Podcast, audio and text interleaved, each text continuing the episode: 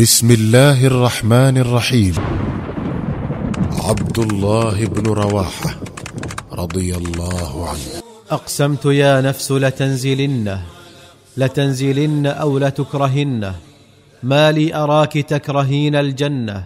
هل أنت إلا نطفة في شنة؟ وضع هذا النشيد الملتهب بشتى المشاعر نهاية لحياة الصحابي الجليل عبد الله بن رواحة.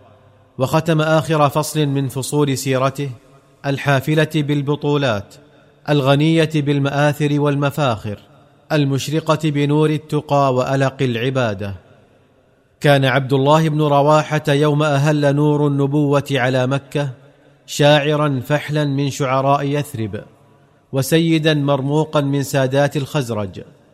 فما إن بلغته دعوة الهدى والحق حتى شرح الله صدره للإسلام. فوضع سنانه ولسانه في طاعة الله عز وجل ومرضاة رسوله عليه الصلاة والسلام. ولقد نافح عن النبي الكريم صلى الله عليه وسلم بشعره أعظم المنافحة وأقواها وذاد عن دعوته ببيانه أصدق الذود وأنجعه. فأنزل الله فيه وفي صاحبيه حسان بن ثابت وكعب بن مالك الاستثناء الخاص بمؤمن الشعراء وأخيارهم فقال جل شأنه والشعراء يتبعهم الغاوون ألم تر أنهم في كل واد يهيمون؟ وأنهم يقولون ما لا يفعلون. ثم استثنى الله تعالى كلا من عبد الله بن رواحة وصاحبيه فقال عز من قائل إلا الذين آمنوا وعملوا الصالحات وذكروا الله كثيرا وانتصروا من بعد ما ظلموا. فهل هناك أكرم كرامة وأعز عزا من أن ينزل الله في شأن امرئ قرانا؟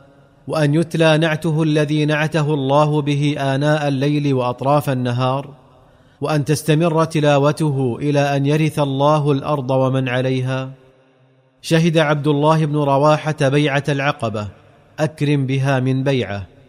وجعله النبي الكريم عليه الصلاة والسلام أحد النقباء الذين أمرهم على قومهم فنعم المؤمر ونعم الأمير.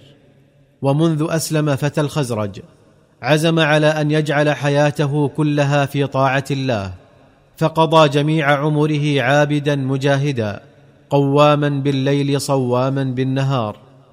أخبر عنه أبو الدرداء رضي الله عنه قال لقد رايتنا مع النبي عليه الصلاة والسلام في بعض أسفاره في اليوم الحار شديد الحر حتى إن الرجل ليضع يده فوق رأسه من شدة الحر وما في القوم صائم إلا رسول الله صلى الله عليه وسلم وعبد الله بن رواحة.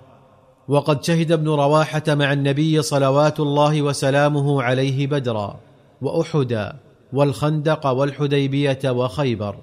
فأكرم بها من أيام وأعظم بها من مواقف.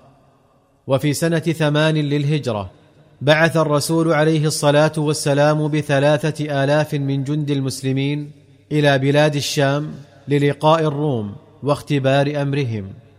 وقد أمر على الجيش مولاه زيد بن حارثة وقال إن قتل أو أصيب زيد فقائد الجيش جعفر بن أبي طالب فإن قتل أو أصيب جعفر فقائد الجيش عبد الله بن رواحة فإن قتل عبد الله بن رواحة أو أصيب فليختر المسلمون رجلا منهم يجعلونه اميرا عليهم.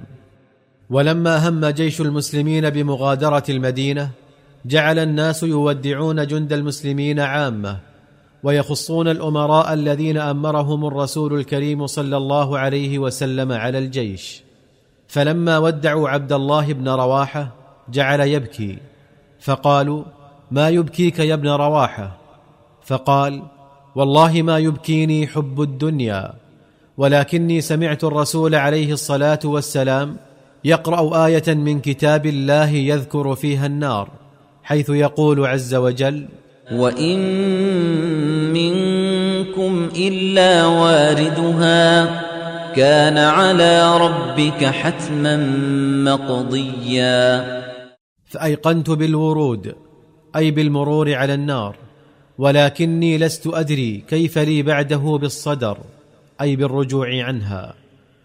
ولما تحرك الجيش قال المسلمون صحبكم الله ودفع عنكم وردكم إلى أهليكم فما إن سمع دعاءهم بأن يردوا إلى أهليهم حتى أنشأ يقول لكنني أسأل الرحمن مغفرة وضربة ذات فرع تقذف الزبد أو طعنة بيدي حران مجهزة بحربة تنفذ الأحشاء والكبد.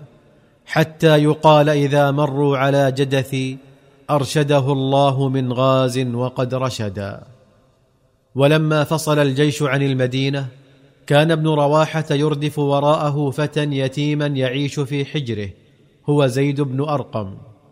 فسمعه الفتى يخاطب ناقته قائلا إذا أديتني وحملت رحلي مسيرة أربع بعد الحساء. فشأنك فانعمي وخلاك ذم ولا أرجع إلى أهلي ورائي. فطفق الفتى يبكي لقوله فخفقه ابن رواحة بالدرة وقال ما عليك يا لكع أن يرزقني الله الشهادة وترجع أنت على رحلي هذا إلى المدينة؟ ولما بلغ المسلمون أرض معان في الأردن عرفوا أن ملك الروم قد نزل في منطقة البلقاء غير بعيد عنهم ومعه مائه ألف مقاتل من الروم ومعهم مثلهم من نصارى العرب من قبائل لخم وجذام وقضاعة وغيرها. أقام المسلمون في معان ليلتين وطفقوا يوازنون بين عددهم القليل وعدد عدوهم الكثير وقالوا نكتب إلى الرسول عليه الصلاة والسلام ونوقفه على الأمر ثم نمضي إلى ما يأمرنا به. فقال عبد الله بن رواحة يا قوم إن التي تطلبون قد أدركتموها ونحن ما نقاتل الناس بعدد ولا قوة وإنما نقاتلهم بهذا الدين الذي أكرمنا الله به. فانطلقوا فهي إحدى الحسنيين إما النصر وإما الشهادة. فاستجاب الجيش إلى ما دعاه إليه وشرع يعد العدة للقاء العدو. وفي اليوم التالي نهد الآلاف الثلاثة للقاء مائتي ألف والتقى الجمعان عند قرية مؤتة. كان يتقدم جيش المسلمين زيد بن حارثة وهو حامل لواء رسول الله صلى الله عليه وسلم فما زال يقاتل حتى قتل مقبلا غير مدبر. ورماح الروم تنهل من صدره. فتناول الراية جعفر بن أبي طالب أخو علي رضوان الله عليهما وصنوه في الشجاعة والبأس وخاض المعركة كما لم يخضها أحد غيره. فلما حمي الوطيس واشتدت وطأة الروم على المسلمين وثب عن فرسه وعقر قوائمها بسيفه وأوغل في صفوف الروم وهو ينشد يا حبذا الجنة واقترابها طيبة وباردا شرابها والروم روم قد دنا عذابها.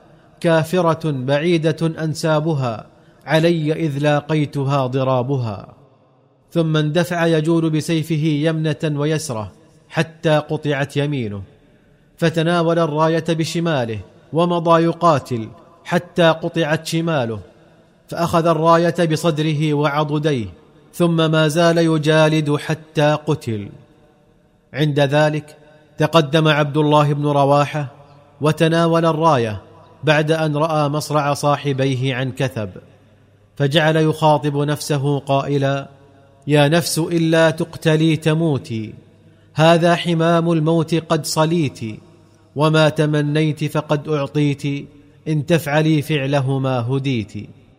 ثم نظر إلى سلفيه الشهيدين وهما مضرجان بدمائهما فهابت نفسه الموقف بعض الهيبة وترددت بعض التردد. فأهاب بها قائلا أقسمت يا نفس لتنزلنه لتنزلن أو لتكرهنه. ما لي أراك تكرهين الجنة هل أنت إلا نطفة في شنة؟ ثم حمل الراية ونزل إلى ساح الوغى وهنا جاءه ابن عم له بعظم عليه شيء من اللحم وقال له شد بهذا صلبك فأنت لم تطعم شيئا منذ ثلاث. فأخذ العظم من يده ونهس منه نهسة بأطراف أسنانه غير أنه ما لبث أن رأى مصارع المسلمين أمامه فقال بئس الرجل أنت يا ابن رواحة يقع هذا كله وأنت تأكل الطعام. ثم ألقى العظم من يده وجرد سيفه وأوغل في صفوف الروم لا يلوي على شيء ثم إنه ما زال يقاتل حتى هوى شهيدا. رحم الله عبد الله بن رواحة وصدق رسوله الكريم عليه أفضل الصلاة والتسليم فإنه كان يحب المجالس التي تتباهى بها الملائكة. يرحم الله ابن رواحة إنه يحب المجالس التي تتباهى بها الملائكة.